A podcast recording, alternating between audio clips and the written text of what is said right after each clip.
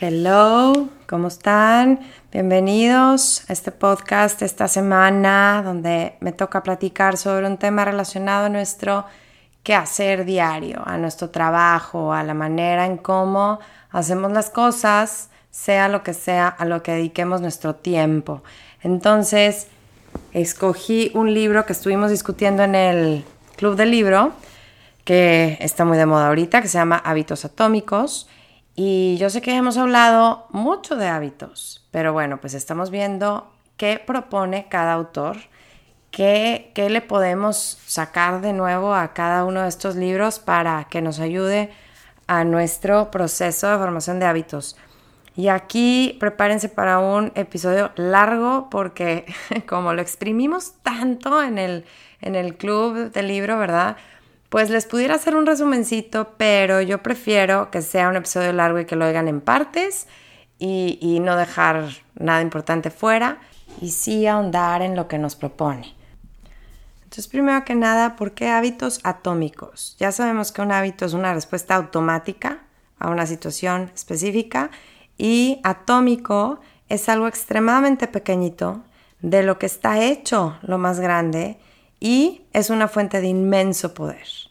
Entonces, primero que nada, en esto de los hábitos es convencernos de la importancia de las pequeñas acciones. Ese fue el objetivo de James Clear, de este autor, en este título, que estamos como muy acostumbrados a ver que si queremos cambiar algo nos requiere un esfuerzo grande, ¿no? O sea, es como, son acciones grandes, acciones así que impacten, pero realmente, pues nuestra vida está construida de actos pequeños, uno tras otro, y esos pueden ser mucho más sostenibles a largo plazo y pueden tener un impacto todavía mucho mayor que cambios grandes que de repente hagamos gracias a un momento de motivación, ¿verdad? Un momento de mucha voluntad, pero que luego no sostenemos. Entonces, es bien importante como darle esa prioridad y esa importancia a las cosas chiquititas que hacemos día con día. Tu vida está conformada de tus días, de cómo pasas tus días. Y cómo pasas tu día es una serie de hábitos, uno tras otro, que nos hemos estado formando ya sea consciente o inconscientemente. La mayor parte inconsciente, ¿verdad? Entonces, pues lo primero es eso, convencernos de que todo nos está convirtiendo en alguien. Lo que hagamos, lo que no hagamos y cómo lo hacemos, ¿no? Todas nuestras decisiones, todas las pequeñas elecciones que hacemos todos los días nos están convirtiendo en alguien. Entonces, ¿tenemos claro quién es la persona que queremos ser? ¿En qué tipo de persona te quieres convertir? Porque pues elegir ir a correr un día no te convierte en una persona deportista, ¿verdad? Vas un día y luego la siguiente semana vas 2 veces y luego la siguiente semana no pudiste y luego vas otra vez. Y eso no te hace ser alguien deportista, no te vuelve una corredora. Pero si lo eliges todos los días, una y otra vez, el haberlo elegido ese día no te convirtió, pero el haberlo elegido muchas veces seguidas sí. Entonces, esa es la importancia realmente de la pequeña acción, ¿no? Entonces, se le llama ganancias marginales. El hacerte un 1% mejor cada día, al final del año te vuelve 37 veces mejor. El hacerte 1% peor cada día, al final del año te lleva a 0. O sea, aquí el tiempo multiplica el margen entre el éxito y el fracaso. O sea, los hábitos son como el interés compuesto del crecimiento personal. Con el dinero se puede ver muy fácil, se entiende muy bien esto del interés compuesto. Y es lo mismo en el crecimiento personal. Imagínate lo que hace el meditar diario en un día. Pues te ayuda 2 días, poco más, 3 días más, 4 días más, pero de repente llega un momento en que, das un salto cuántico, ¿sí? O sea, hay un momento en donde ya acumulas tantas horas de práctica, ¿sí? En que ya se hace tan automático lo que estás haciendo, en que ya reaccionas diferente, ya el patrón de pensamiento que tienes es diferente, tu visión de las cosas y ves realmente un cambio grande. Entonces, bueno, imagínense eso en su ejercicio, en si se dormieran temprano todos los días en vez de ver tele, en si leyeran todos los meses un libro al mes o un libro cada 15 días, etc. O sea, vayan imaginando ese resultado no nada más ahorita, al final del día, al final de la semana, al final del mes, que sí vas a estar feliz y te va a dar muchísima satisfacción y vas a tener muchos beneficios, pero imagínate aparte al final de varios meses, al final de varios años. Aquí el único precio que hay que pagar es el pasar por ese valle de la decepción, le llama. Ese es el reto, el trabajar cuando no estás viendo todavía los resultados, ¿sí? Cuando aparentemente todo sigue igual y pues no sientes ningún cambio, ¿verdad? Pero es que en esto de los hábitos, él pone el ejemplo de un hielo, ¿no? Un hielo está congelado a ciertos grados. Si le subes un grado, sigue congelado, subes otro y sigue congelado, y subes otro y sigue congelado, y aparentemente pues sigue y sigue y sigue estando igual, hasta que en eso subes otro grado y de repente se derrite, ¿no? Entonces es igual, por ejemplo, que cómo se va formando un cáncer, ¿no? No te das cuenta hasta que pues de plano ya se manifiesta de manera muy evidente, pero se venía formando desde hace mucho tiempo, si no se dio de un día para otro. Entonces, esa es la cosa, que no tenemos paciencia, ¿sí? Queremos el resultado rápido. Y pues esto es más que nada como la cimentación de un edificio que no se ve y no se ve y no se ve que estén haciendo nada en el hoyo gigante que hicieron, hasta que de repente se levantan un edificio en dos patadas que dices, ¿a qué horas hicieron esto, no? Pero pues ya llevaban un buen rato escarbándole y construyéndole hacia abajo lo que querían que detuviera todo lo de arriba. Por eso, para eliminar un mal hábito se siente como el sacar un árbol gigante desde la raíz, ¿no? Se siente imposible, fuertísimo. Y para construir uno bueno, sientes que estás como cultivando una flor cada día. Sí, es muy poco a poco y que sientes que nunca vas a acabar, ¿no? Pero luego de repente volteas a ver el jardín hermoso. Y aquí él hace una distinción entre metas y sistemas. Y está padre porque realmente nos hace como centrarnos más en el presente que en el futuro. Entonces, por eso lo quiero mencionar. La meta, todos sabemos que es el resultado que quiero, ¿no? Y estas son buenas para establecer dirección. Les digo, estas nada más te van a definir tu trayectoria para que todos los hábitos que te pongas hacia ellas sean buenos, ¿no? Entonces, les digo, no importa tanto si la logras o no, importa que te está convirtiendo en la persona que quieres ser. Puedes cambiar de dirección cuando quieras, pero como quiera ganaste, como quiera ibas bien, ¿no? Y el sistema es el proceso que me lleva a la meta, ¿sí? Son buenas para progresar. Y se oye muy obvio, pero vamos a ver qué implica el hacer esta diferencia, ¿no? La primera es, pues, que los que pierden y los que ganan, todos tienen las mismas metas. La verdad es que esto no es una cuestión de ponerte metas, el triunfar o no. La verdad es que muchos las tenemos y las tenemos muy parecidas, en general, ¿no? Pero la diferencia está en el sistema. La diferencia del que la hizo o no la hizo está en que ni tenía sistema para llegar a ellas, o le faltaba claridad en su sistema, o le faltaba motivación, o le faltaba placer, ¿verdad? Porque se la partía y mejor lo mandó por un tubo, o etcétera, ¿no? El problema estuvo en el sistema. Entonces, sí, que bueno que tengas una meta, pero lo importante es tener un buen sistema para llegar a ellas. Ahora, llegar a tu meta solo es un cambio temporal. Llegar no desarrolla hábitos, ¿sí? Llegar no es lo importante, sino mantenerlo. Desarrollar el hábito que te va a mantener ahí. Es muy diferente que yo diga, yo tengo la meta de viajar, ¿no? Y digo, ok, ¿cómo lo voy a hacer ahorita para conseguirlo? Pues a lo mejor me endeudo, a lo mejor le pido dinero a alguien, o lo firmo, o pido un adelanto de mi sueldo, lo que sea, ¿no? Y me acabo yendo, ¿no? Y acabo viajando. Pues sí cumplí mi meta, pero ¿y eso me ayudó en algo? O sea, desarrollé algún hábito de ahorro para poder viajar más toda mi vida, no nada más esa vez. Me hice más... O sea, desarrollar algún negocio que a lo mejor me va a estar dando para tener más ingresos para poder viajar. O sea, eso no me está convirtiendo en una persona que puede viajar. Sí, simplemente logré una meta, pero no me desarrolló ningún hábito. Lo mismo, por ejemplo, voy a limpiar mi casa porque tengo invitados y todo. Entonces, pues bueno, ahí limpias todo por encima, metes todo en cajones, en puertitas, en lo que sea.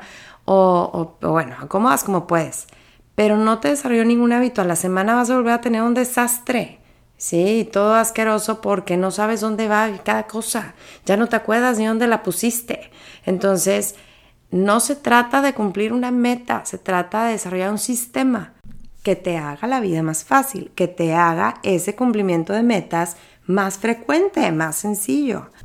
Ahora, otra distinción es que las metas restringen nuestra felicidad. ¿Por qué? Porque es como les digo, una meta está en el futuro, entonces seré feliz cuando lo consiga. Si estoy siempre viendo la meta, es aquello, tú juras que aquello garantiza tu felicidad, que aquello te va a aumentar tu nivel de bienestar, tu placer, tu felicidad, etc. Y eso es una mentira, lo sabemos, que cuando tenga esto, cuando consiga lo otro, cuando no sé qué voy a ser feliz. Llegas y luego, ¿qué? Ya llegué, ¿y ahora qué? ¿Qué cambió? No cambia nada realmente, si no te convirtió en nada, si no desarrolló nada en ti. Entonces nada más te priva de que todo el camino hayas sido feliz, hayas disfrutado y hayas aprendido y hayas construido algo, ¿no? Y además te crean una mentalidad como de uno u otro. Cuando estás muy enfocado en una meta específica, o lo logras o fracasas, ¿no? O sea, te enfrascas en una sola versión de felicidad cuando hay muchos caminos. Entonces, si tú dices, es que yo quiero bajar tantos kilos, y a la mejor hora bajaste menos, pero bajaste mucho más porcentaje de grasa de lo que hubieras querido, pero tú estabas con el numerito, casada con ese numerito de kilos que querías pesar, entonces eso disminuye tu felicidad, el no haberlo cumplido, cuando a lo mejor te fue mejor, ¿sí? Pesas más porque hiciste mucho músculo y bajaste grasa, pero no puedes ver eso porque tú ya tenías tu camino súper definido, ¿no? A lo mejor te pusiste el que yo quiero leer tantos libros al mes o al año y si no lo llevaste a cabo te decepcionas, pero no puedes ver que, a ver, leíste menos, pero ahora te metiste a un club de lectura donde lo exprimiste, donde lo analizaste a profundidad, ¿sí? Donde hiciste notas, donde rebotaste ideas con otros, o sea que no importa si no llegaste a tu numerito, pero esos que leíste realmente es como si realmente los absorbiste, realmente asimilaste esa información y te impactó de alguna manera. Entonces, esa es la cosa con tener metas como muy específicas, metas así muy, muy medibles, que sea un numerito y todo, que luego no te dejan contemplar cómo otros caminos también te pueden hacer feliz. Y otra distinción es que las metas no fomentan el progreso a largo plazo, ¿no? Yo me pongo la meta a lo mejor de correr un maratón, así como conozco una chava que me decía, es que no he hecho nada, he corrido estos 3 meses, pero no hombre, pues ya va a ser la carrera tal, entonces ya me tengo que poner a correr, y hacía cara de, uy, qué lata, qué flojera, ¿no? Y dice, no sabes cómo odio correr, o sea, odio que me toquen las distancias largas, y le decía, pero entonces, ¿por qué lo haces? Y me decía, pues porque yo quiero correr el maratón, o sea, ella está casada con esa idea de yo quiero ser alguien que corrió un maratón, entonces pago el precio que sea, ¿no? Pero deja tú, ok, si te da tanta, según tu felicidad el haber corrido el maratón, pero pues todo el entrenamiento la sufriste, pues vale la pena, ¿verdad? Pero bueno, aunque valiera la pena para ella, pueden crear un efecto yo-yo, o sea, acaba tan harta, es como la dieta, hago lo que sea, pago cualquier precio, pero yo quiero bajar, y acabas tan harta que mandas toda la fregada, entonces no volvió a mover un dedo y cuando yo la vi ya había engordado quién sabe cuántos kilos, estaba toda bofa y todo porque no quería, estaba sí rechazando, aborreciendo la idea de volver a ponerse a correr hasta la siguiente carrera, ¿no? Y así nos pasa con las dietas y así nos pasa con todo, entonces no fomentan ese progreso a largo plazo, es nada más voy a llegar aunque me arrastre, aunque llegue gateando, pero llego. Ok, llega. ¿Y luego qué? Lo importante cuando terminas un programa así de 30 días, un maratón, una carrera, una meta, cualquier cosa, es que sucede el día siguiente. Si hiciste un programa de 30 días y terminaste y ganaste, le ganaste a todos y demostraste que eres una chingona y lo que quieres, ¿qué hiciste el día 31? Eso es lo que te define. Si realmente te convertiste en mejor persona. Sí, porque el haber corrido el maratón no te hace una maratonista, no te hace una corredora, ¿sí? Lo que te hace una corredora es hacerlo todos los días y es tener el hábito de siempre hacerlo. No llegar una vez, no llegar 2 veces. Entonces, el propósito de poner metas es ganar el juego, el propósito de poner sistemas es seguirlo jugando. O sea, él dice, James Clear, que el verdadero pensamiento a largo plazo es sin metas específicas, sino más bien con metas de refinamiento y mejora continua. Aquí esto va en contra de mucho de lo que muchos autores nos proponen, que pongas las metas lo más específicas y lo más medibles posibles. Y lo que está diciendo James Clear no es que no jale, ¿sí? El ponerte metas específicas, medibles y todo te ayuda a cumplirlas. El chiste es que no aseguran tu crecimiento a largo plazo. O sea, se terminan cuando cumples tu meta. Entonces no desarrollan hábitos. Me encanta esta idea porque es así como mi meta no es llegar a tener X número de, pesar X número de kilos, etcétera, sino mi meta es ser una persona saludable, ¿sí? Ser una persona que sabe elegir lo que le conviene.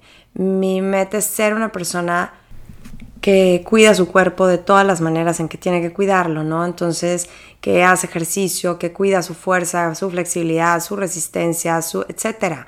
O sea, si mi meta es la mejora continua, me estoy constantemente revisando para ver ahora qué sigue, ahora qué me falta, por dónde ando flaqueando, ¿sí? Ahora qué tengo que trabajar para sentirme como me quiero sentir. Esa pregunta se me hace clave. ¿Cómo te quieres sentir? Ya hay varios libros que nos han traído de regreso a esta pregunta, pero es que, pues es clave. ¿Cuál es tu métrica? ¿Cómo te mides? ¿Sí? ¿Cómo evalúas tu éxito? ¿Por un numerito? ¿Sí? ¿O por un estado en el que vives?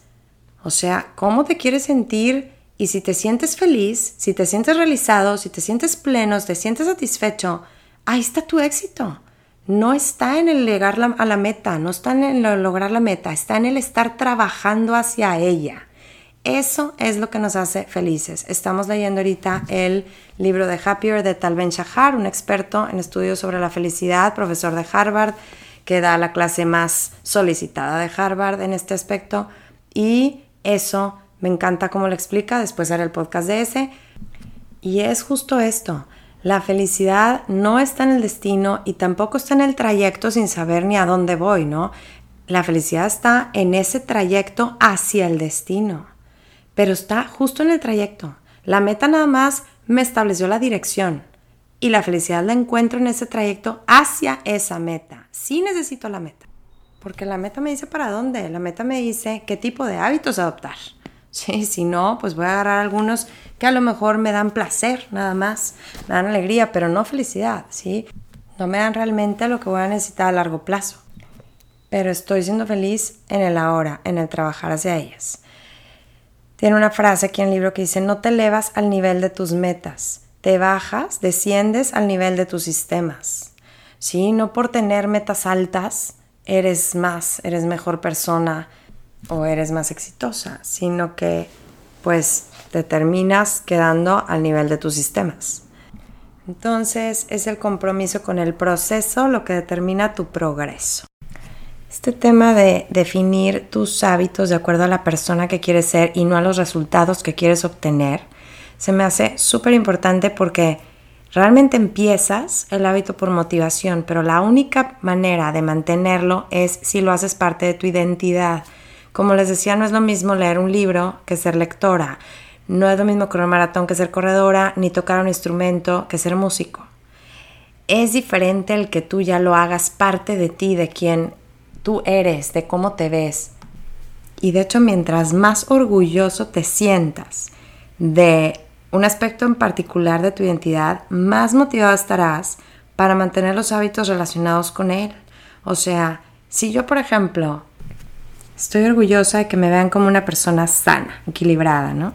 Entonces a lo mejor se me hace más fácil a mí tomar una decisión de qué pedir en un restaurante o lo que sea de una manera más sana porque me gusta esa imagen, me gusta esa reputación, ¿no? Me gusta ser una persona sana, equilibrada. Entonces voy a fortalecer los hábitos que me lleven a hacerlo. Si a mí me gusta que me vean como una persona culta, inteligente, que le gusta leer mucho, pues eso favorece mi hábito de lectura y voy a tratar de seguir leyendo y seguir siendo esa persona porque estoy orgullosa de ser así. Es lo mismo con todo, me gusta ser una persona disciplinada, entonces cuando suena el despertador a las 4:30, 5 de la mañana para irme a subir la montaña o lo que sea, eso ayuda a que no me cueste tanto la levantada, ¿sí? Porque me gusta ser así, me gusta ser disciplinada y he adoptado esa identidad. O sea, para que se entienda, lo que me gusta no es tanto levantarme temprano, pero sí me gusta ser una persona disciplinada. El cómo te ves, o sea, esa persona que quieres ser, te ayuda muchísimo para mantener tus hábitos. O sea, a la que le encanta ser la chistosa, la que siempre tiene a todo el mundo atacado a la risa, que entretiene a todo el mundo en las juntadas y todo, pues ella quiere mantener, le gusta esa identidad y la quiere mantener, entonces pues siempre está pensando en ahora qué más cuento, ¿verdad? Y aunque a lo mejor no ande de ánimo, pero ves que tiene el hábito de siempre estar haciendo reír a la gente y siempre estar platicando cosas chistosas, ¿no? Porque quiere mantener esa imagen. A la que le gusta hacerla diferente, la original, también le va a meter muchísimo tiempo y esfuerzo y dinero y demás para sostener esa imagen, ¿no? Entonces, a lo mejor no le importa tanto dar la contra, aunque caiga gorda, porque eso mantiene su reputación de muy original, muy diferente. O sea, la identidad que adopto está reforzando ciertos hábitos que confirman esa identidad. Entonces, esto se me hace buenísimo de revisar cómo me veo a mí misma, cuál es la identidad que tengo y revisar cómo mis hábitos la están reforzando y si es una identidad que yo escogí, que me gusta tener, o si estos hábitos se fueron dando de manera inconsciente y ahora ya son muy automáticos y están reforzando una identidad que no me gusta. Me están convirtiendo en una persona que no me gusta ser, pero ya me la creí, porque así como mi identidad refuerza mis hábitos también refuerzan mi identidad. Y si mis hábitos no los escogí en conciencia, están reforzando una identidad que no me gusta. Porque un hábito es algo que haces de manera automática, ¿sí? Algo que ya pasas al piloto automático. Entonces, de acuerdo a una creencia que no has examinado, que a lo mejor no elegiste en conciencia, que nomás te creíste porque te la dijeron mucho de chiquita, porque así te hicieron sentir alguna vez por X o Y, te creíste. Y ahora todos tus hábitos vienen a reforzar eso. Entonces, todo se lo dejas al piloto automático y te convierte en una persona en que a lo mejor no te gusta ser. Y a lo mejor sí pudieras ser diferente, pero pues no te lo has cuestionado, no has intentado, ¿no? Entonces la cosa es que tú elijas en conciencia qué hábitos formar para que se hagan conductas automáticas. Que no es un hábito que tengo nada más por una repetición inconsciente de algo que siempre vi en mi casa, de algo que pensé que se esperaba de mí, etc. O sea, a veces repetiste una conducta tantas veces que reforzaste una identidad. Entonces la crees esa identidad porque tienes pruebas. Y pues mientras más pruebas tienes, más te la crees. Es como cuando has llegado varias veces tarde a algún lado y te dicen impuntual y tú ya adoptas esa identidad de impuntual y luego ya nomás estás reforzando esa identidad porque hasta inconscientemente como que te das permiso ya de ser impuntual porque dices, bueno, es que yo soy un desastre, yo soy impuntual, yo nunca llego a tiempo. ¿Me entienden? Es como que ya eres esa persona, entonces ya ni siquiera te esfuerzas tanto por no serla. O sea, se hace un círculo vicioso para hábitos negativos y un círculo virtuoso para hábitos positivos. Esto de la identidad es una espada de doble filo, ¿no? Si se fijan, está contigo o contra ti. Cuando tú dices, es que, pues mira, me encantaría meterme al club de lectura, o sea, como que sí, qué padre tener ese hábito, pero es que yo no soy tanto de leer. Entonces me dicen eso y yo, pues por eso mismo, o sea, ¿quieres desarrollar el hábito? Pues órale, pero sácate de tu cabeza que tú no eres tanto de leer, como que es que a mí no se me da eso, como que yo me distraigo o a mí no me gusta tanto. Pues si no lo haces tanto, ¿cómo vas a saber que no te gusta, ¿no? O sea, puede ser que realmente no has encontrado el libro que te gusta, que las 2-3 veces que has intentado te has desconcentrado y ya adoptaste una identidad de alguien que no le gusta leer. Entonces, eso de es que a mí me choca correr, o es que yo soy malísima en esto, o es que yo quisiera pero no soy mañanera, o yo soy un despiste. Cosas que decimos a lo mejor de manera muy inocente, pero sí nos están reforzando una imagen de nosotros mismos y reforzando el hábito que nos lleva a tener esa imagen, ¿verdad? Entonces, pues sí, ser más cuidadosos con nuestras palabras y con esas creencias que nos vamos instalando en el inconsciente. Fíjate si te ayudan o no te ayudan esas ideas, ¿no? Puedes tener la idea de que es que yo soy la alegría del hogar, ¿no? La que une aquí todo. Y pues todos los hábitos que agarras van a ser para reforzar esa imagen.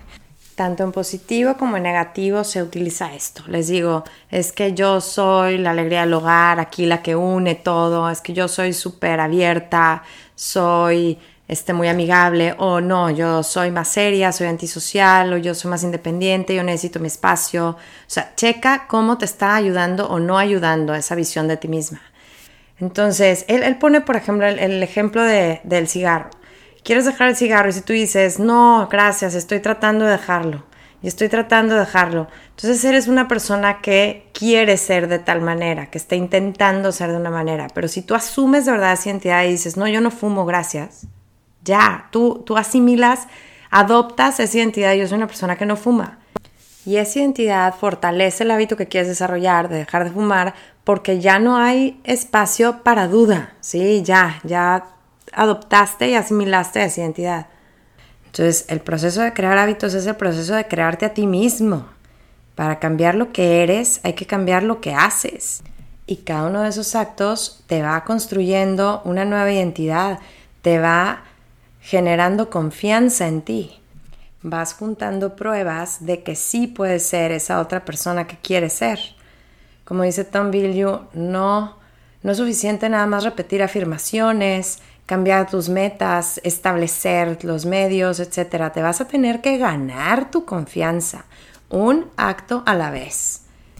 Entonces, decide qué persona quieres ser y pruébatelo con pequeñas victorias.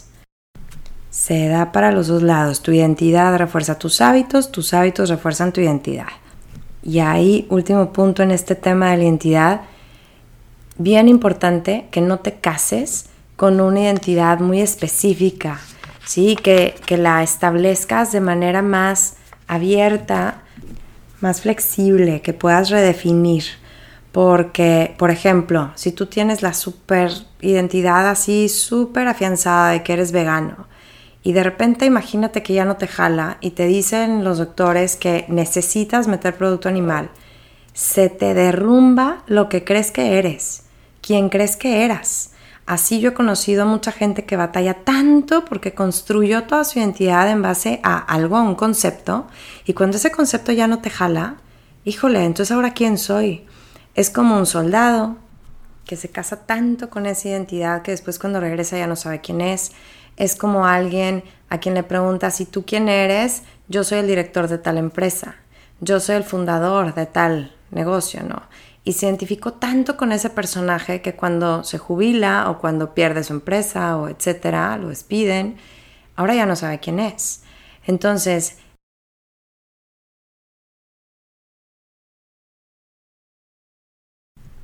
aquí menciona James Clear unos ejemplos muy buenos. O sea, un atleta pudiera decir, en vez de yo soy el capitán de tal equipo y que eso lo llene de orgullo y que sea lo que para él le da valor como persona, pudiera decir yo soy el tipo de persona que es fuerte mentalmente y que le encanta el reto. Un soldado pudiera decir soy el tipo de persona que es disciplinada, es confiable y trabaja muy bien en equipo. Un emprendedor, director de una empresa, pudiera decir soy el tipo de persona que le gusta construir y crear cosas, ¿no? O sea, si tú estableces tu identidad como tus virtudes, tus características, entonces eso nunca se acaba. Eso lo puedes aplicar aquí, ya.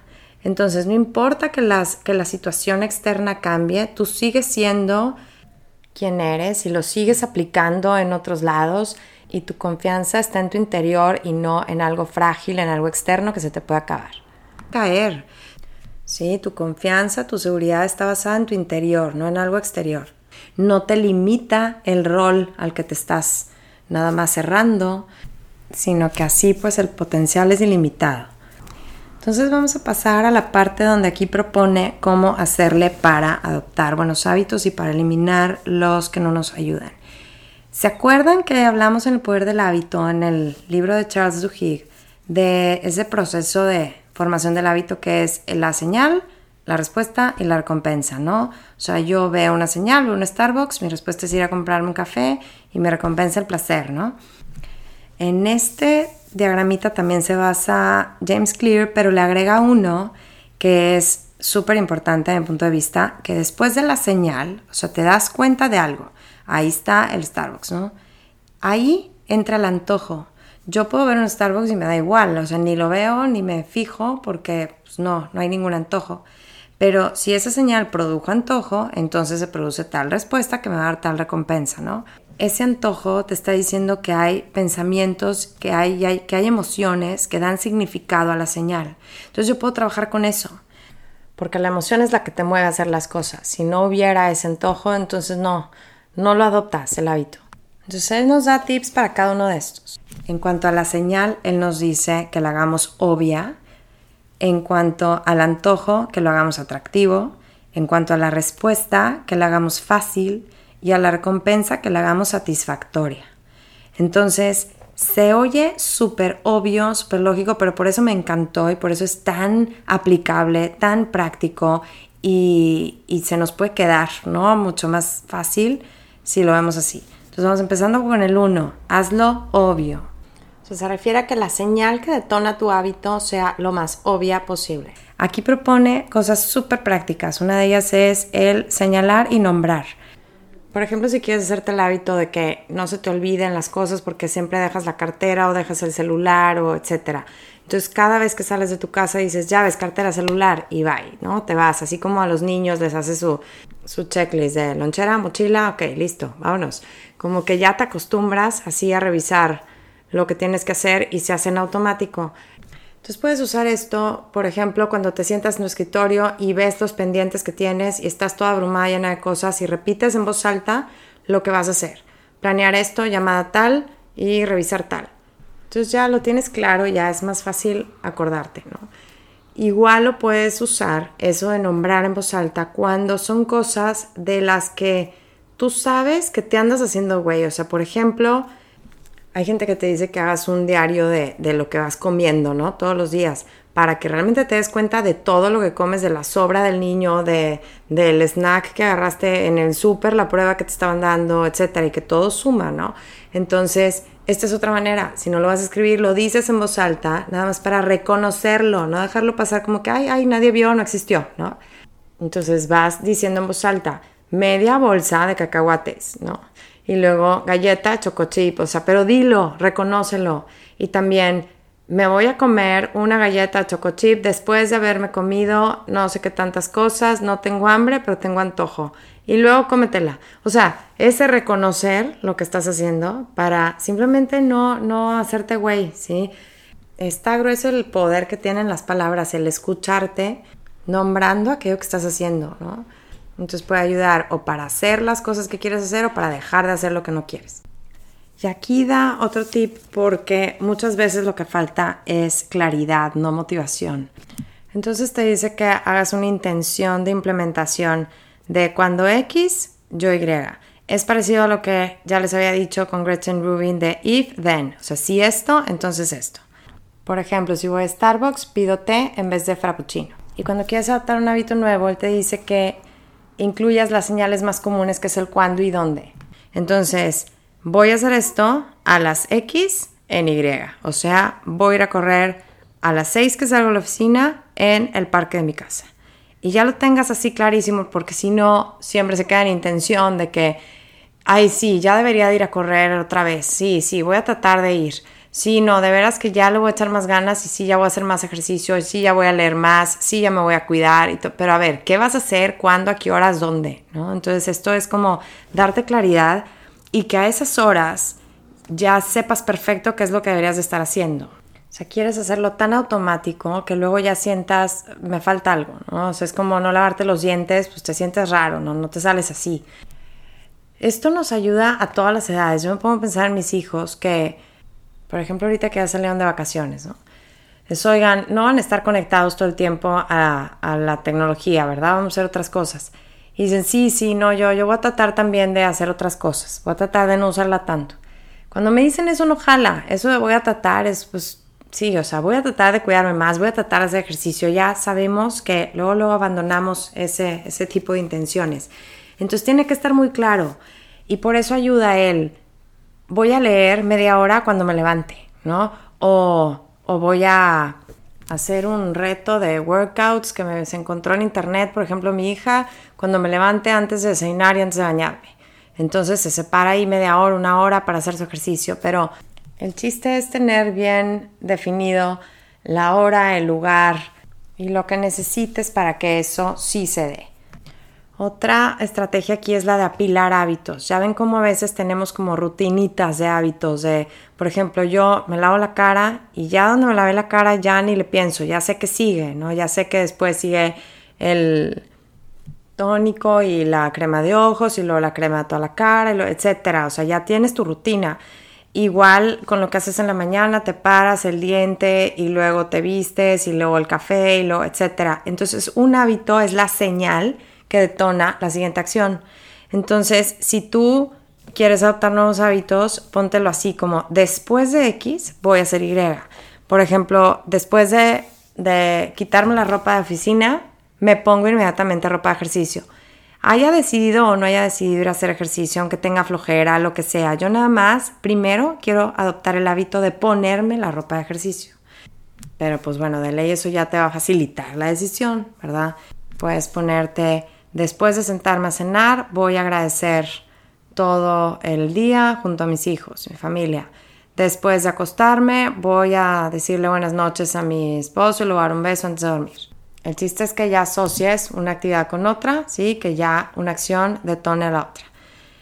Otra estrategia aquí es el diseñar el ambiente. Este está buenísimo. Ya también hemos hablado un poquito de este. Aquí ponía el ejemplo de las ventas de Coca-Cola, que son...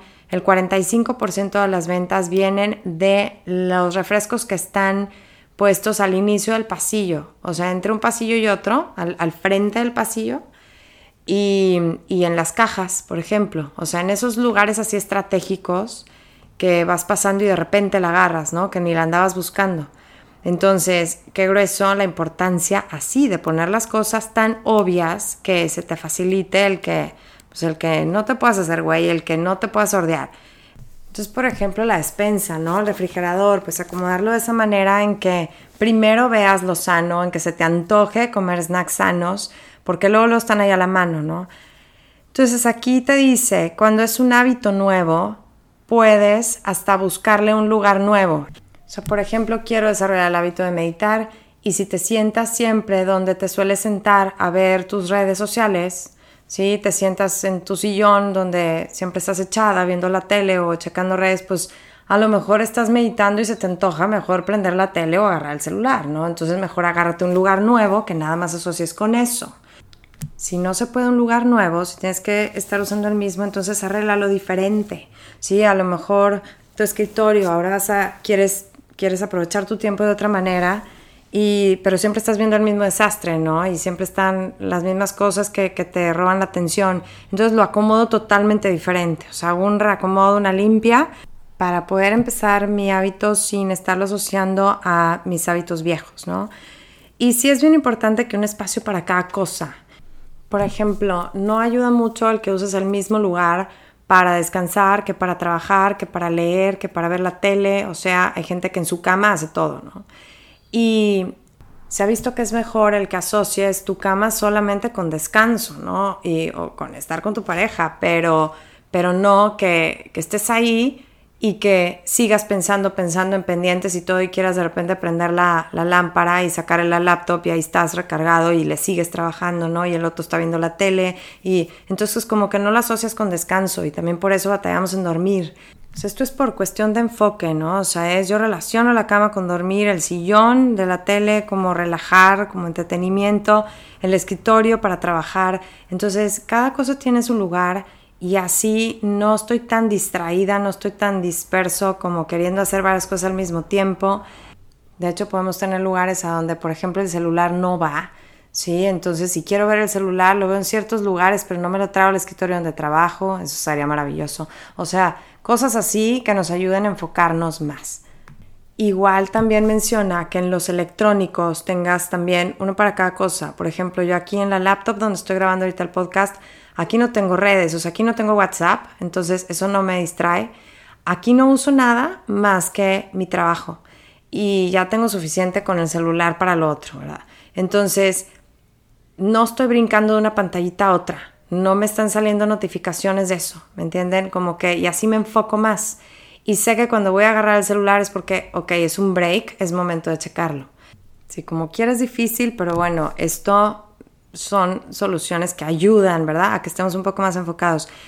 De hecho, él hace la distinción entre disciplina como fuerza de voluntad y disciplina para diseñar, disciplina para planear. O sea, él dice, la gente más inteligente no es que esté siempre haciendo uso de su fuerza de voluntad para evitar tentaciones y para poder enfocarse en sus metas y no salirse de ahí, sino que es inteligente para diseñar su ambiente, para diseñar su día, para diseñar su horario, etcétera, para planear. O sea, se hace las cosas fáciles. Usa su inteligencia para eso, ¿verdad? Para resolver ese tipo de problemas, porque es más fácil evitar la tentación que resistirla. Entonces, una persona inteligente sabe que la voluntad es un músculo que se cansa y que si baso la formación de mis hábitos en ese estarme forzando a hacer las cosas, pues no voy a durar mucho, ¿verdad? A nadie le gusta estar haciendo las cosas a fuerza. Se me tienen que antojar.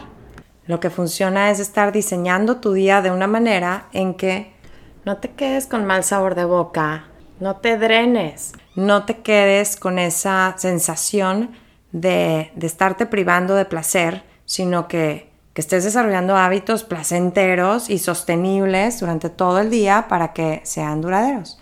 Entonces, esto se usa cuando quieres hacer obvia una señal, obvio un hábito, ¿verdad? ¿Qué pasa cuando quiero eliminar un hábito que no me está ayudando? Pues entonces, en vez de hacerla obvia, la señal, la quiero hacer invisible. Sí, quiero que me deje de estar llamando la atención esa señal. Entonces, por ejemplo, pues el celular. Lo hago invisible por un rato, ¿sí? Me pongo horarios y hay ratos en que voy y lo cargo allá en un cargador en otro cuarto. O, por ejemplo, hay cuentas que sigo en las redes que me quitan mi paz, ¿verdad? Hay cuentas con las que, a lo mejor, gente con la que me suelo comparar, gente que he visto que detona en mí, pues, emociones que no me gustan, no positivas. Y a lo mejor, pues, hay que dejarlas de seguir, ¿no? A lo mejor hay que sacar la tele del cuarto, ¿verdad? Porque estás viendo que eso detona una cierta serie de hábitos que no está padre, el que no platiques con tu pareja, el que se desvelan un chorro, el que tú no puedas dormir porque el otro ve tele aunque tú sí te quieres dormir, etc. Los snacks que más te gustan, que los pongas en la repisa de mero arriba o en una caja súper cerrada que como que no están tan a la mano, entonces no lo agarras tan fácil, o mejor pues no comprarlos y que no haya, ¿verdad? O sea, la cosa es hacer invisible esa señal para que no se dé ese comportamiento. Ok, segunda ley. La primera fue hazlo obvio, ahora es hazlo atractivo. O sea, cuando vemos una señal, lo que le sigue es el antojo, ¿sí? Es el deseo. Es la anticipación de una recompensa la que nos lleva a actuar. Si no se te antojara, pues no significaría nada esa señal para ti, ¿no? Entonces aquí la primera estrategia que nos da es el emparejar o conectar dos hábitos. Uno que quieres hacer con uno que necesitas hacer. Entonces es, después de esto que necesito, haré esto que quiero. O sea, después de que me acabe esto que me serví, me puedo servir más de aquello, pero hasta que no me acabe esto, ¿sí? Hasta que lea tantas hojas, puedo checar WhatsApp. Entonces, después de X, haré Y, pero siempre es algo que necesito hacer para poder llegar a aquello que se me antoja más. Muchos autores te dan esta recomendación, ¿verdad? Empieza por lo que menos se te antoja, por lo más difícil, cuando te levantes y estás más alerta, estás más descansada. Dedícate a contestar correos, a hacer lo que luego vas a ir arrastrando y no te van a dar ganas de hacer. Para cada quien es algo diferente, pero eso que como que nos quita más energía, pues nos va a quitar más si la llevas cargando todo el día, ¿no? Entonces termina con eso primero. Y aquí también nos dice que tendemos a imitar comportamientos de la gente cercana, ¿verdad? O de los comportamientos que hace la mayoría de la gente o que hace la gente exitosa. Entonces, pues hay que elegir muy bien a nuestra tribu, ¿no? Hay que ver de dónde estamos imitando y unirnos a una cultura donde nuestros hábitos que queremos adoptar sean normales, sean vistos como buenos. Por ejemplo, si yo me gusta irme a la montaña, levantarme temprano y irme los fines de semana y para mí esa es mi edad de diversión, entonces pues qué padre tener una comunidad de gente que le guste lo mismo y que no me van a estar diciendo todos los viernes de que, ay, ándale la fiesta y quédate y ¿para qué vas? Y imagínate que todo el mundo me la esté haciendo difícil porque no me desvelo como ellos y porque me quiero levantar e irme. Entonces, rodéate de gente que te va a ayudar a comer sano, a hacer ejercicio, a leer, así como una comunidad como la de nuestro club de lectura, que es gente que le gusta leer lo mismo que a ti, que es gente que está comentando igual que tú, que está mandando preguntas o material o el video que se encontró, lo que sea de ese autor, y te sigue reforzando tu hábito bueno. La identidad compartida refuerza tu identidad personal. Sí, cuando tú sientes que nadie más actúa como tú o piensa como tú, te puedes sentir muy raro y al final terminar cediendo, terminar adoptando la postura de los demás porque te sientes bicho raro. Y cuando te encuentras otro que piensa como tú, ya eso te calma y te ayuda, te motiva a seguir en ese camino. Entonces, ayuda mucho. Y permanecer en un grupo después de lograr tu meta también puede ser crucial para mantener tus hábitos. O sea, hay un poder en la comunidad muy grande. Imagínate que estuviste con un grupo entrenando para un triatlón, para una carrera o lo que sea. Llegas a la meta y luego, bueno, pues muchas gracias, tu padre, ahí se ven. Y ahora ya te quedas solo, entonces pues no te motivas igual a estar yendo a correr y levantarte y entrenar y todo. Pero si mantienes ese grupo en un chat de WhatsApp o se ven de repente o siguen viéndose una vez a la semana, una vez al mes para ir a entrenar juntos, pues sigues oyendo qué está haciendo cada quien, te siguen motivando, te preguntan que ahora qué proyecto traes. Entonces como que pues te motiva, ¿no?, a seguir en esa línea. Otro tip es replantear nuestros hábitos bajo la luz de sus beneficios. O sea, muchas veces como que vemos lo que es sano, lo que nos conviene hacer, lo que deberíamos según nosotros de hacer, lo vemos como que, ¡ay, pero qué flojera!, ¿no? Entonces, por ejemplo, el ahorrar, lo podemos ver como que, ¡ay, qué lata!, ¿no? Pues me lo quisiera gastar. Sí, pero si yo veo el ahorrar como algo que me va a dar libertad financiera, a mí ese término me encanta, ¿sí? Porque lo pone bajo una luz totalmente positiva, o sea, hace que me guste ahorrar y que me dé satisfacción y me dé orgullo, me dé gusto cada vez que pues guardo otro pesito más, ¿no? O sea, eso es para mi libertad financiera. O, por ejemplo, cuando ves las distracciones que llegan en la meditación, como, ¡ah, qué lata!, ¿verdad? Que nomás no puedo calmar la mente y sigo bien distraída y todo. Y cuando lo ves negativo es bien pesado, pero si lo ves como que pues es que de eso se trata, ¿no? O sea, esa es la oportunidad de practicar. Esa es la herramienta, ¿sí?, para que yo aprenda. Entonces, no se trata de eliminarlas, se trata de saber manejarlas. Entonces, a ver, aquí está, ¿qué se tiene que hacer?, ¿no? Entonces, ok, observo, no me engancho, lo dejo ir, ¿sí? No me identifico con ellas y estás trabajando con ellas. Entonces, no las veo con disgusto. O como el transformar esas veces que decimos que estoy bien nerviosa en emoción, ¿no? Dicen que el nervio se siente igual en el cuerpo que la emoción, entonces ahí ya es una cuestión de cómo lo quieres nombrar, ¿sí? Cómo lo quieres percibir, en vez de decir estoy bien nerviosa como en negativo, como refiriéndome a uy, qué miedo, en vez de ay, qué nervio, pero así como que qué emoción, qué padrísimo, ¿no? Es esto que vamos a hacer. Entonces es replantear, reformular nuestros hábitos bajo esa luz de sus beneficios. Y otro tip es hacer un ritual de motivación, o sea, el que voy a hacer algo que se me hace un poco pesado, ¿sí? Entonces voy a, pues, hacer ejercicio, voy a lavar los platos, voy a lavar ropa, voy a lo que quieran, y entonces tengo mi ritualito en que me visto súper cómoda, pongo mi música o pongo un podcast y me pongo a hacer eso y ya se me va el tiempo rapidísimo porque estoy como metida en mi rollo que hago que me guste ese momento, ¿no? Yo aquí cuando me voy a poner a hacer esto y a planear mi club de libro y el podcast y todo, necesito todos mis marcadores de colores y mis post-its y mi separador de libro y mis libretas y, o sea, tener todo lo necesario y que me guste mi ambiente. De hecho, me acabo de comprar unas mesitas aquí para el lado de mi sillón donde tengo todo eso que necesito. O sea, hago como mi ritualito, ¿verdad?, para que este momento sea agradable para mí. Y cuando quieres eliminar un hábito, no adoptar uno, entonces pues el opuesto es hacerlo no atractivo, ¿verdad? O sea, ahí podemos descifrar la necesidad subyacente que hay debajo de ese hábito, ¿no? O sea, por ejemplo, tengo el hábito de no poder parar de comer papas, ¿no? Papitas, cuando estoy en una reunión, lo que sea. Si ya empecé, me acabo el plato.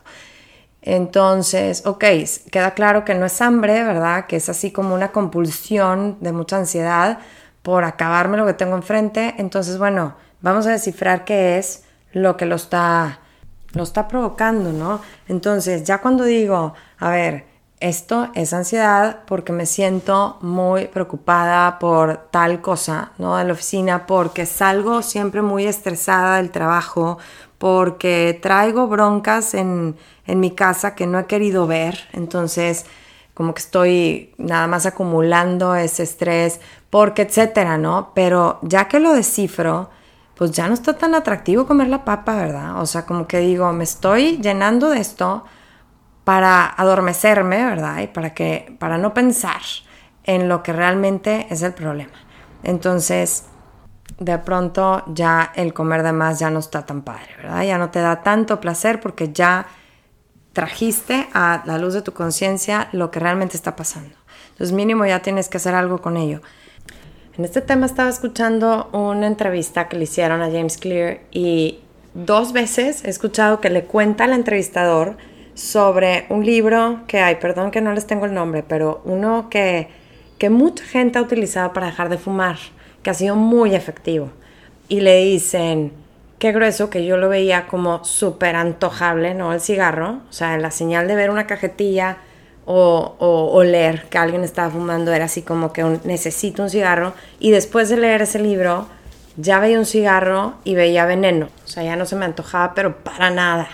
Entonces, ¿cómo hicieron que ese hábito pareciera no atractivo, nada atractivo, a raíz de estar hablando acerca de, pues, todo lo que te produce el cigarro, ¿no? Entonces, no sé cómo lo hace este autor, pero de verdad se los pinta, pues digo, dice la verdad, pero te hace ver cómo te está manejando, ¿verdad? Cómo se apodera de ti ese hábito y te lleva a tomar la decisión de hacerte tanto daño, ¿verdad? Entonces te hace consciente de eso, que de veras que ya no se te vuelve a antojar nada. Entonces conozco varias gente que ha dejado así de tajo el cigarro a raíz de ese libro. Y pues es lo mismo, o sea, yo quiero dejar de comer tal cosa, me pongo a leer sobre, pues, los efectos que tiene en el cuerpo ese alimento, ¿no? Quiero que se me haga menos atractivo, entonces pues lo asocio con algo negativo. Porque acuérdense que todo tiene que ver con asociaciones, ¿sí? Lo que se te hace muy atractivo a veces es porque te acuerdas de otros momentos en que has comido eso y que ha estado increíble, entonces te supo a gloria, pero porque tenía que ver la compañía, tenía que ver el lugar, tenía que ver el momento, y ahora lo ves y te trae tan buenos recuerdos, haces una asociación tan padre que se te antoja, pero a lo mejor ni tienes hambre ni nada, y en ese momento ni te sabe tan rico, ¿verdad? Pero es por asociación. Entonces necesitamos los hábitos que nos queremos quitar, asociarlo con algo negativo, algo nada atractivo. Ok, entonces la señal la hacemos obvia, el antojo lo hacemos muy atractivo y 3.0 ley, la respuesta la hacemos fácil de llevar a cabo. Primero que nada hay que dejar claro que eso que nos han dicho a veces de que un hábito toma 21 días para instalarse y luego otra gente decía que 66 días y... La verdad, bueno, James Clear dice que no hay días. Yo tampoco creo ni de chiste que sea un número específico, ¿verdad? Que hay hábitos mucho más fáciles de adoptar que otros y que lo que importa es la frecuencia de la acción. O sea, cosas que hiciste una vez al día por 21 días, pues es diferente que cosas que hiciste 15 veces al día por esos 21 días, ¿no? O sea, es la frecuencia de acciones la que te va a llevar a desarrollar el hábito. No son el número de días. Entonces, para que podamos hacer una acción una y otra vez, pues hay que hacerla fácil, ¿no? Porque él menciona que la verdadera motivación del hombre es la ley del menor esfuerzo. Realmente buscamos eliminar el dolor y aumentar el placer. Eso es lo que todos buscamos con todo lo que hacemos. Entonces, como les digo, que basarse en fuerza de voluntad no es lo que hace más fácil un hábito. Basarse en la fuerza de voluntad es como forzar el agua en una manguera doblada. Sí, es así como hace mucha presión donde hay mucha resistencia.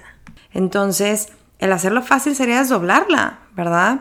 Entonces, una de las estrategias es Por ejemplo, el bright lines le llaman, no sé cómo le llaman en español, líneas brillantes. La cosa es que es una regla demasiado clara y como que no deja espacio a ambigüedad y que es como muy, pues, tajante, ¿no? O sea, es como les decía, no, yo no fumo, gracias, no, yo no tomo refrescos. O sea, no es, pues de repente, depende del caso, yo no estoy diciendo que sea lo mejor o no lo mejor. Es una estrategia que él dice que a veces lo hace fácil y yo creo que es cierto que a veces te la puede hacer fácil. A veces yo creo que genera ansiedad el saber que nunca más voy a poder tomarme un refresco, no me ayuda, entonces mejor digo moderación, a lo mejor, ¿no? Es tu caso. Pero a veces sí ayuda. A veces el yo decir, el yo saber que ya no como eso, que ya no, yo no soy una persona que quiera hacer eso, me quita el siempre decir, ay, bueno, una más o qué. O sí, me daré permiso hoy también, es que ayer también me di permiso, pero ay, bueno, hombre, pues ya me eché una, pero bueno, dos, no importa, es poquito como quiera. O sea, ese lugar a dudas a veces estresa más, está más fácil decir, ah, no, pues yo ni tomo, ya, y ya te lo sacas de la mente, ya ni piensas en eso, ¿no? Entonces, por un lado, estas reglas así empoderan y conservan la fuerza de voluntad. No tienes que andarte peleando con la duda de si lo haces o no, de si te conviene o no. Entonces, esa es una manera en que te puedes facilitar. Otra es diseñar el ambiente, como ya hemos hablado, y dejarlo bien listo para poder implementar tu hábito. Y otra es la de sumar restando, por ejemplo. Entonces, muchas compañías hacen esto y restar, o sea, eliminar el número de clics que tienes que hacer para llegar a una página de compra, por ejemplo.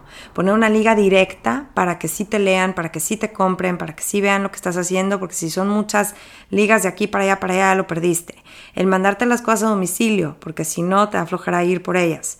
En una forma, tener menos datos que llenar, ¿sí? Porque si ya me piden muchas cosas, también ya me da flojera. Entonces, sumas, o sea, sumas clientes, sumas gente interesada cuando restas cosas. A eso me refiero. Quitar cosas que hacer, por ejemplo, de tu agenda, te da más presencia en las que realmente sí estás. Porque cuando estás atiborrado de cosas, tu mente ya está en lo que sigue, en lo que sigue, en lo que sigue. Ni siquiera disfrutas donde estás, porque siempre estás planeando lo siguiente, porque estás demasiado lleno.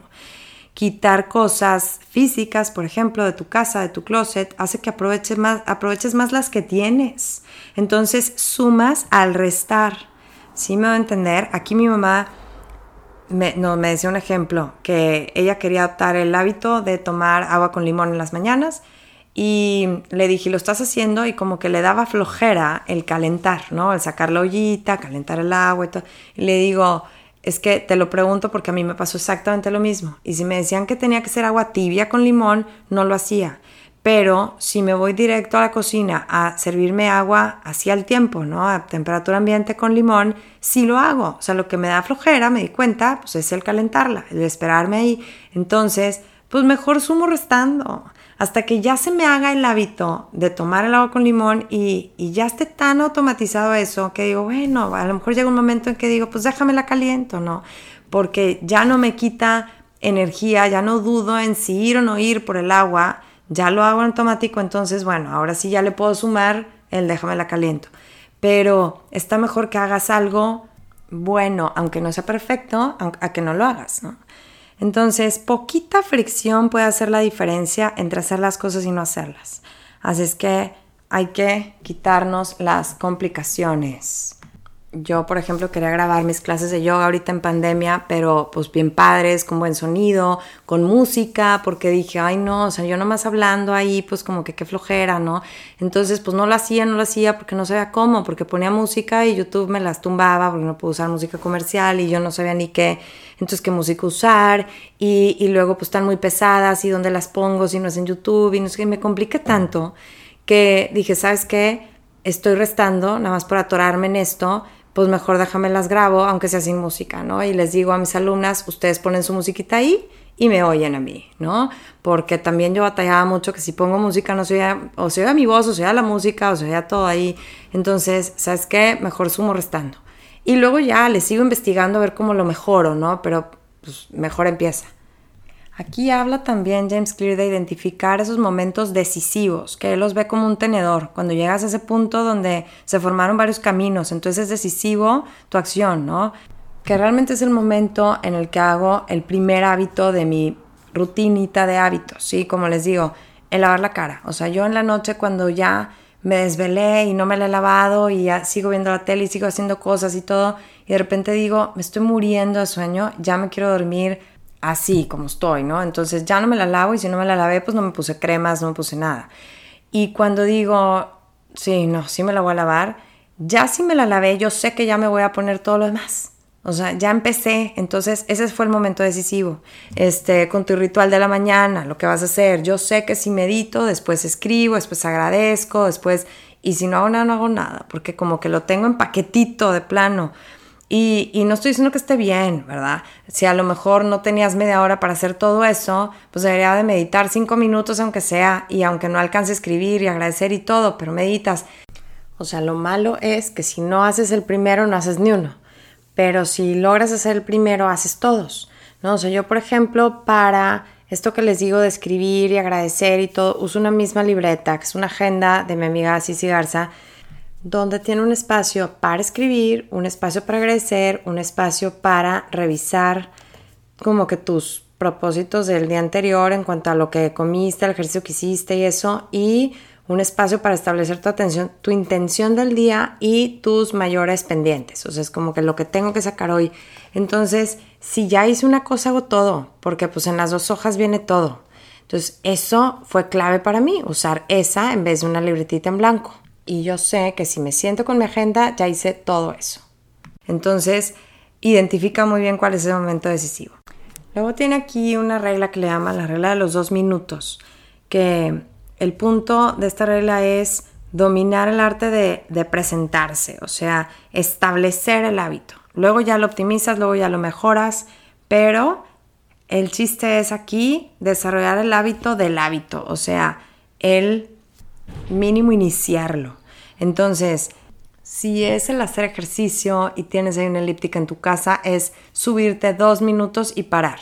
Y ya, ponete otra cosa, ¿no? 2 minutos, así estar un tiempo hasta que eso ya se vuelva automático. Ya no dudes en ponerte la ropa y treparte para que establezcas el hábito. Luego ya vas a decir, ay, ya estoy aquí, ya me quiero quedar más, ¿no? Luego ya vas a querer hacerlo. Pero pues lo difícil fue empezar y ya dominaste eso. O sea, ya estableciste el hábito. Entonces eso refuerza la identidad que buscas. Él recomienda en cualquier hábito que quieras adoptar, define lo que te alcanza a hacer en menos de 2 minutos y empieza así. Y dedícale 1 semana, 2, 3, lo que sea necesario hasta que eso ya esté súper establecido antes de empezar a construir sobre eso y a irte por fases, ¿no? Luego dices, bueno, ok, ya me puedo quedar aquí 10 minutos en la elíptica y luego ya le subo a 20 y todo. Pero el chiste es que empieces con 2 y te detengas aunque tengas ganas de más, porque luego pasa que al principio estás muy motivado, entonces te la pasas 1 hora en la elíptica, pero al siguiente día dices, ay, qué flojera, es que ayer ya estuve mucho, hombre, ya valió por 2, como que no tengo tanto tiempo para subirme, ¿no? Entonces es el chiste, que no te quemes, ¿sí? Que no desejes todo a las primeras veces y luego ya no quieras. Otro tip que da es una decisión que te comprometa, o sea, tomar una decisión ahora que controla tus acciones en el futuro.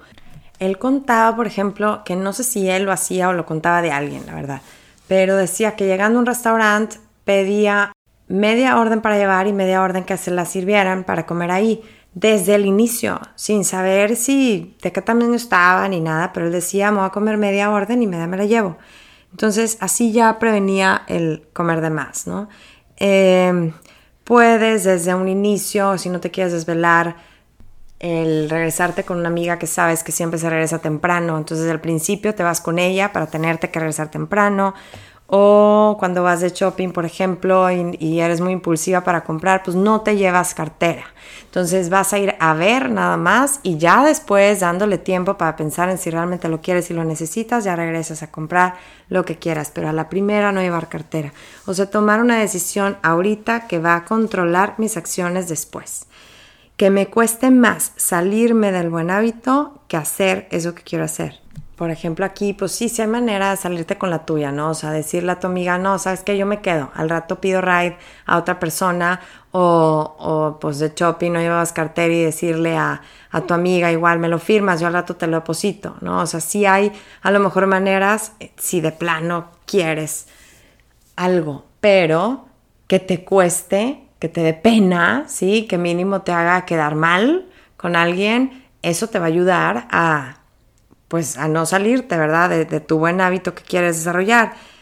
Yo, por ejemplo, que no siempre lo logro, pero le digo a mis hijos que no hay celular en la mesa, ¿no? Y no hay celular cuando estamos juntos en la noche, que ahí vamos a leer el cuento y vamos a platicar todos y así. Entonces, pues si yo tanto se los digo, pues debo ser la primera en no usarlo, ¿no? Entonces, el estarles poniendo esa regla, pues no es nada más para ellos, es porque me hace más fácil a mí el cumplirla, sabiendo que pues yo no les puedo quedar mal a ellos. Luego habla de una decisión que establece el hábito, por ejemplo, el poner todos tus pagos automáticos, ¿no? A la tarjeta, para no andar perdiendo tiempo en eso, que luego se me olvida y voy a pagar tarde y pagando recargos, etcétera.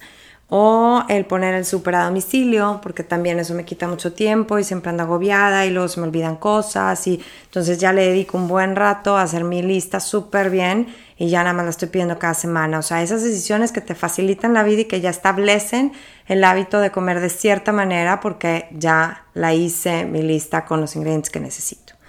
Y no para adoptar un hábito, sino para eliminar un hábito que no te ayuda, pues sería lo contrario. En vez de hacerlo fácil, hacerlo difícil. Crear más fricción, o sea, más pasos a seguir. Aquí estábamos hablando de sumar restando, de hacerte las cosas fáciles. Bueno, pues para eliminar un mal hábito, complícalo, ¿sí? Ponte más pasos. O complícatela de alguna manera. O sea, yo ya quedé de pasar por mi amiga todos los días para ir a correr. Entonces, pues le voy a quedar mal. Entonces, pues así es más fácil que yo cumpla. Y la cuarta ley es hazlo satisfactorio. Esta es relacionada a la recompensa que obtienes con el hábito, ¿sí? Entonces, hazla muy satisfactoria. O sea, los primeros tres, hacerlo obvio, hacerlo atractivo y hacerlo fácil, fueron para adoptar el hábito. Y este es para mantenerlo, porque de acuerdo a la recompensa que tuve con mi hábito, voy a querer seguirlo haciendo o no. Voy a ver si vale la pena o no. Entonces, tiene que súper valer la pena. Entonces, miren, partiendo de que con los hábitos negativos hay un costo futuro, ¿no? O sea, el beneficio es inmediato, por eso los adoptamos, esos hábitos que no nos convienen a largo plazo, pero lo hacemos por el beneficio inmediato. Y los hábitos positivos tienen un costo en el presente. A lo mejor, pues ahorita nos cuesta, ahorita no se nos antoja, pero sabemos que lo hacemos por un beneficio futuro.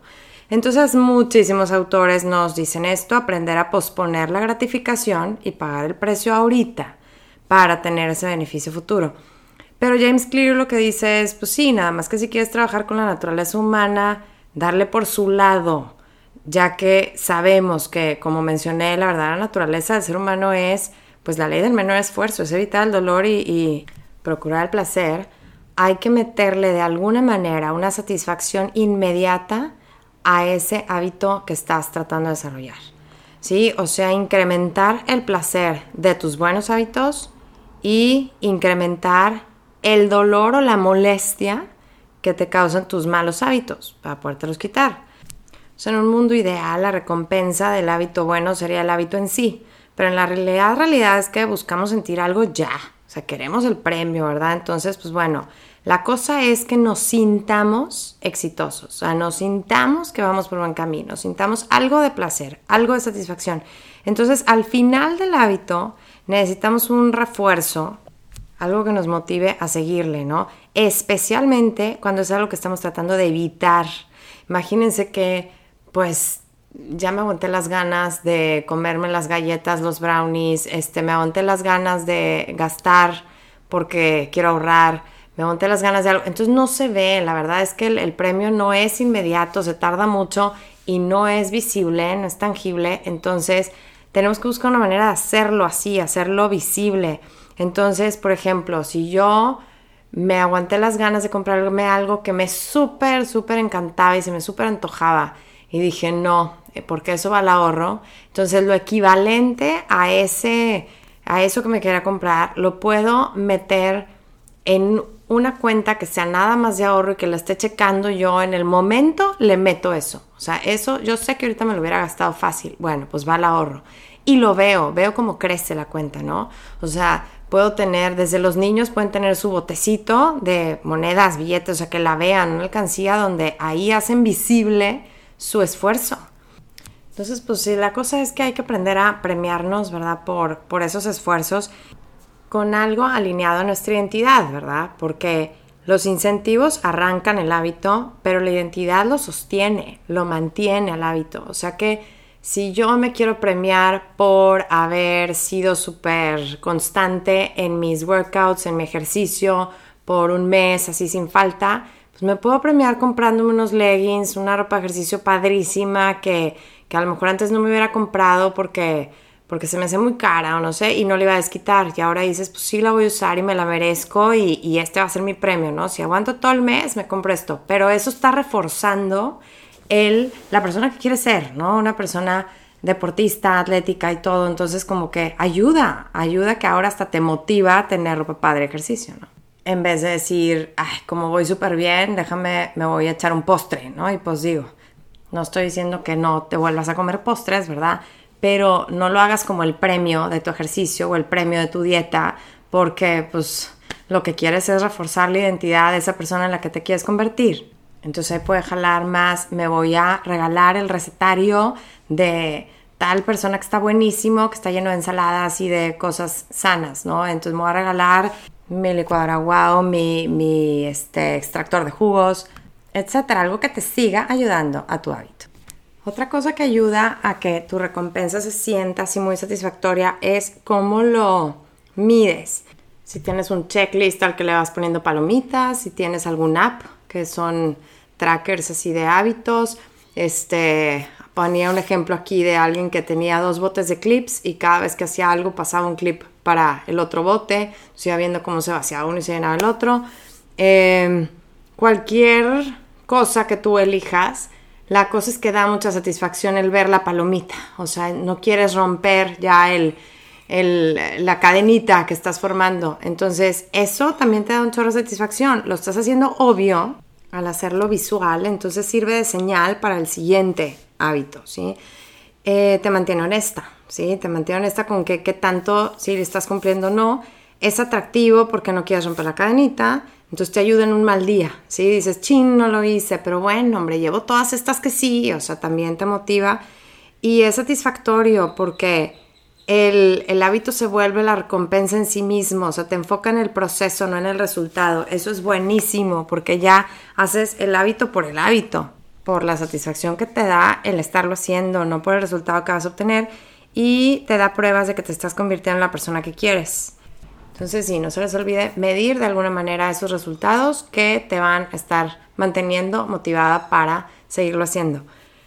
Y cuando te sales del hábito, cuando lo pierdes un poco, te dice, pues no te salgas 2 veces, ¿no? Porque típico que, ay, ya caí, bueno, ya el lunes vuelvo a empezar. Y no, eso de, bueno, ya son vacaciones, ahí te busco el siguiente semestre, ¿no? Le dices al entrenador personal de que, bueno, es que ahorita ya se complica, ya es Navidad, en diciembre todos andamos como locos, ahí vemos en enero, ¿no? Y ahí como a mediados de enero te acuerdas y te pones a pensar y ya le hablaste a final de mes, y entonces pierdes demasiado tiempo y pierdes esa fuerza, esa inercia que ya traías. Entonces aquí te dice James Clear, la primera vez que lo rompes, ¿no? Es accidente. La segunda es el inicio de otro hábito. O sea, ya se te empieza a hacer ahora hábito el darte permiso, el ceder, el faltar, el comer tal cosa, sí.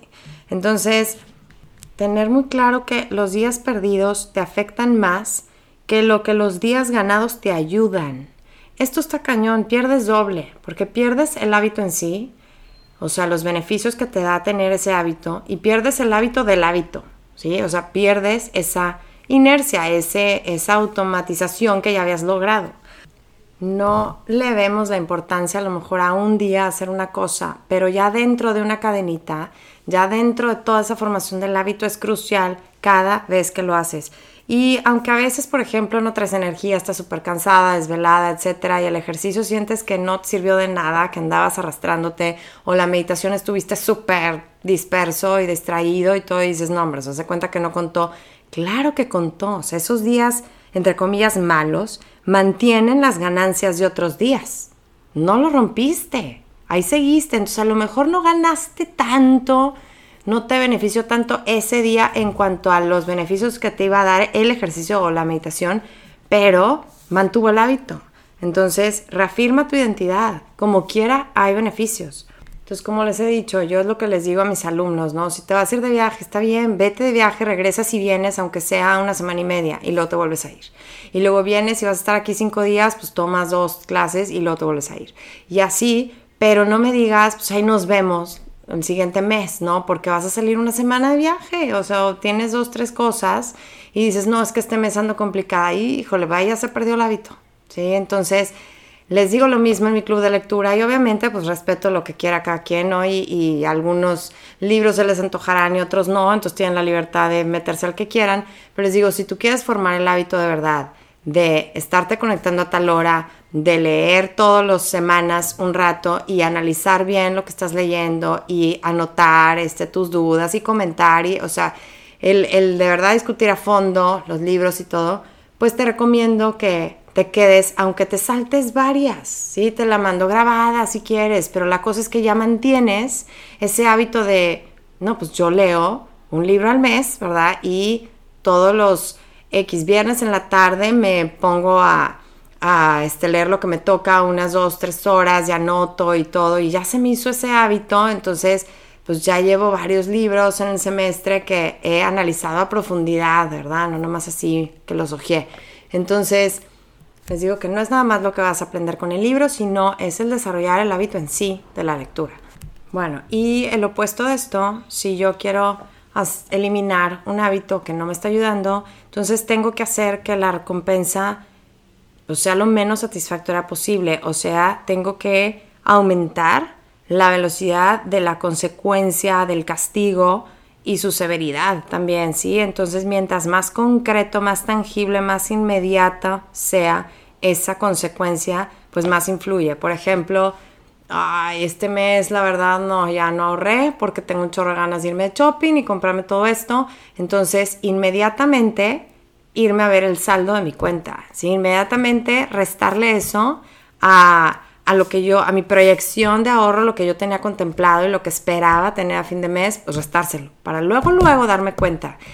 Ay, qué gacho soy yo, ¿verdad? Que no te dejé ni disfrutar tus compras, pero bueno, es que la verdad, si queremos formar hábitos o queremos quitarnos, está cañón. O sea, les digo, se vuelve algo demasiado automático, entonces tienes que dejar de hacerte güey, tienes que ver las cosas claras, ¿verdad? Y ponértelo así de esa manera para poder elegir algo distinto. Entonces, bueno, tiene otras tips que ya hemos hablado, como hacer un como contrato con testigos o tener una pareja con la que te dé pena quedar mal. Estos famosos accountability partners. Aquí viene un ejemplo buenísimo de un señor que decía, si yo no me levanto a las X que se quiera levantar, se publicaba un tweet que ya tenía programado que decía, son las 6:10 y sigo dormido, soy un flojo. Así es que los primeros 5 que me contesten pueden tener $5 vía PayPal. Así se obligaba a él a levantarse temprano para poder desactivar el Twitter. Y nos importa mucho lo que piensen de nosotros, por eso jala, más que el dinero es el que se estuviera publicando esto, ¿no? Y luego tiene un capítulo que se llama tácticas avanzadas, ¿no? Y aquí pues tiene otros buenos tips. Primero empieza hablando sobre qué tipo de hábitos elegir desarrollar, o sea, para saber a qué dedicarte, a qué dedicar el tiempo. Tiene ahí unas buenas preguntas que creo buenísimas que todos nos deberíamos hacer, ¿no? La primera es, ¿qué se siente como diversión para mí y trabajo para otros? O sea, para yo saber para qué soy buena. La marca de si estás hecho para algo no está tanto en si te encanta o no, sino si puedes manejar lo molesto de esa tarea mejor que otros. O sea, ¿cuándo disfrutas tú mientras otros se quejan?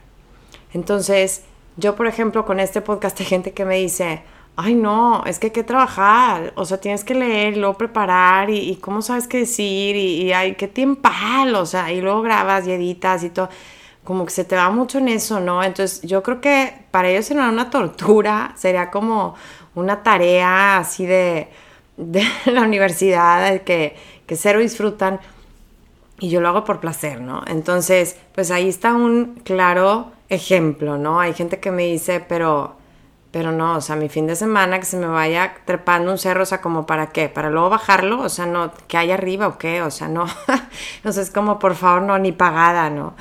Otra pregunta es, ¿qué te hace perder la noción del tiempo y fluir? Yo, por ejemplo, en el yoga me doy cuenta que, pues, me paso, ¿no? Me paso de la hora muchas veces, cuando no tengo otra clase después. Y le puedo seguir y seguir porque como que quiero que realmente terminen bien relajadas y terminen habiendo trabajado todo. Y me voy, y me voy, y me voy, y me tengo que estar fijando en el reloj porque pues yo le podría seguir, ¿no? ¿Dónde me va mejor que a la mayoría? ¿Y qué se me da natural? Entonces es más efectivo enfocarte en si estás realizando tu potencial que compararte con los demás. Él lo que recomienda es trabajar duro en lo que te viene fácil. Y sobre este tema de trabajar duro, saca unas ideas que me encantan y ya he mencionado. Entonces me encantó leer de esto, a ver su punto de vista, porque lo explica muy claro. La forma de mantener la motivación y alcanzar alto nivel de deseo es trabajar en tareas de solo dificultad manejable. O sea, amamos el reto, ¿verdad? Todos necesitamos sentir que sí es retador lo que hacemos, en cierto grado, solo en un rango de dificultad. Y menciona una regla que no la había escuchado, Goldilocks Rule, como de Goldilocks es esta, Ricitos de Oro. Experimentamos motivación óptima en tareas que están en el límite de tu habilidad. O sea, ni tan difícil ni tan fácil. Están en medio. Y ahí en medio es donde encuentras ese flow que llaman, ese fluir cuando estás totalmente inmerso en una tarea y te haces uno con ella y se te va el tiempo y todo.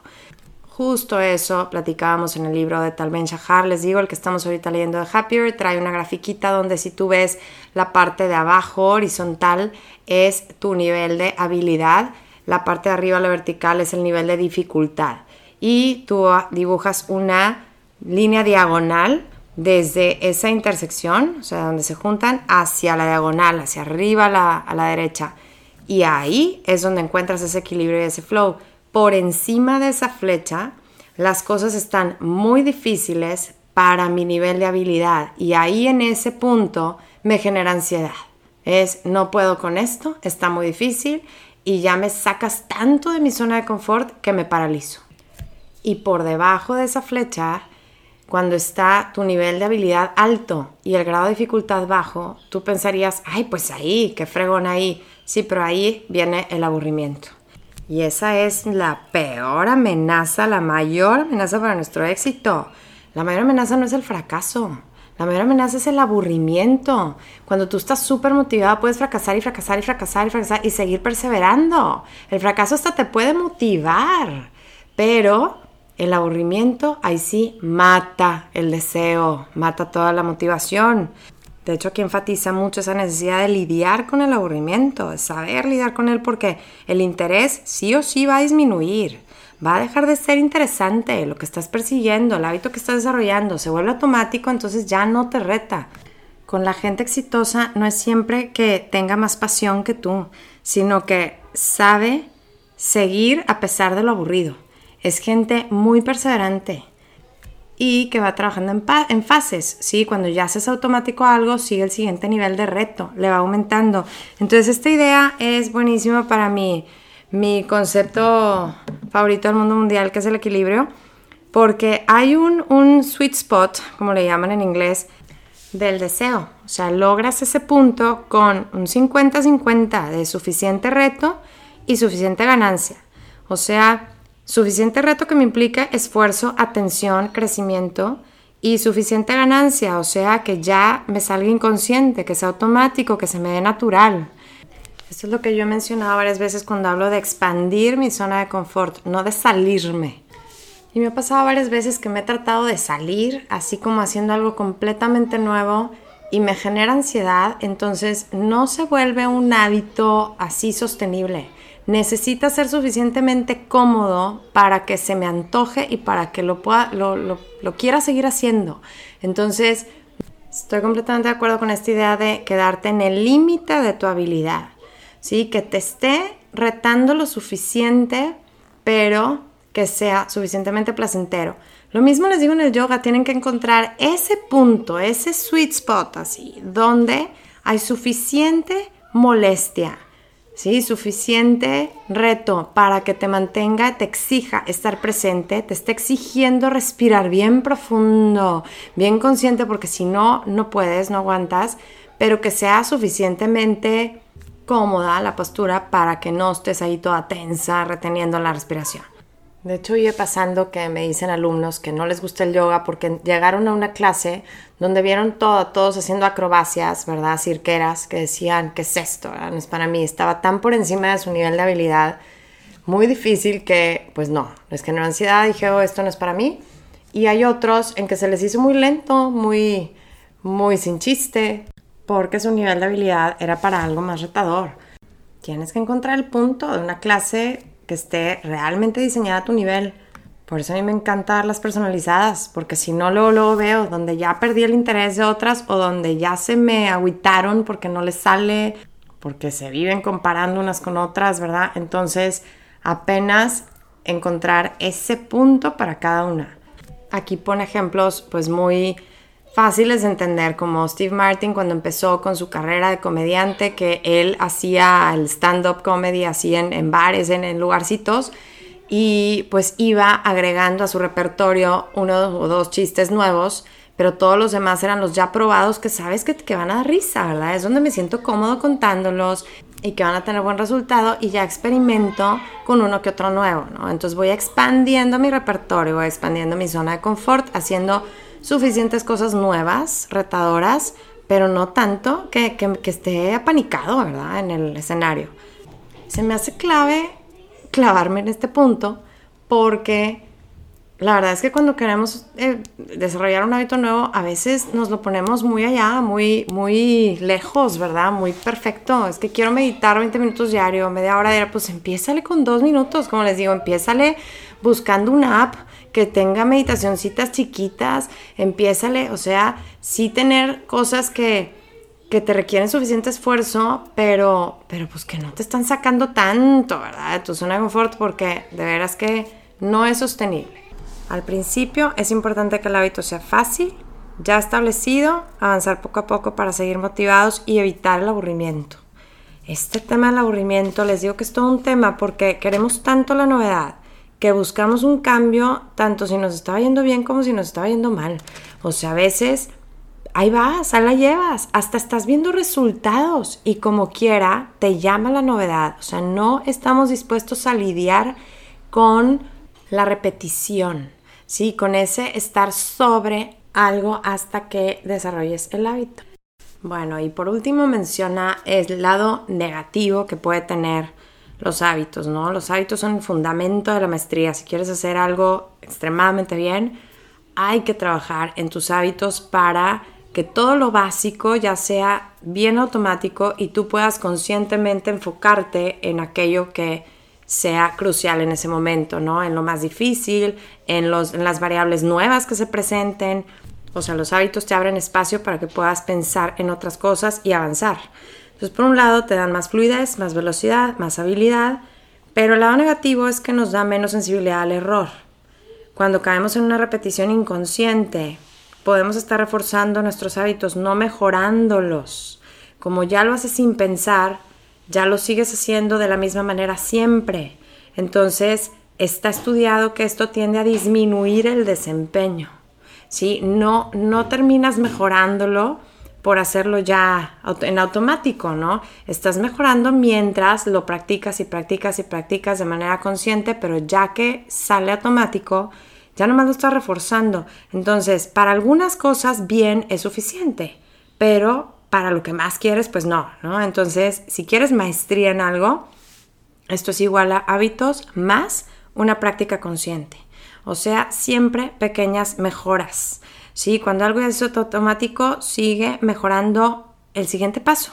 O O sea, por ejemplo, yo me acuerdo cuando estudiaba pilates, que me certificaba en pilates, me decían cuándo se inhala y cuándo se exhala en cada ejercicio, ¿no? Y luego ya que lo dominábamos mucho, lo hacíamos al revés. Entonces, ahora cambia tu respiración en el ejercicio, lo hacíamos diferente, a ver cómo se sentía diferente. Y ya le empezabas a meter como variaciones así para que no cayeras en la total así inconsciencia, porque ya no ibas a avanzar.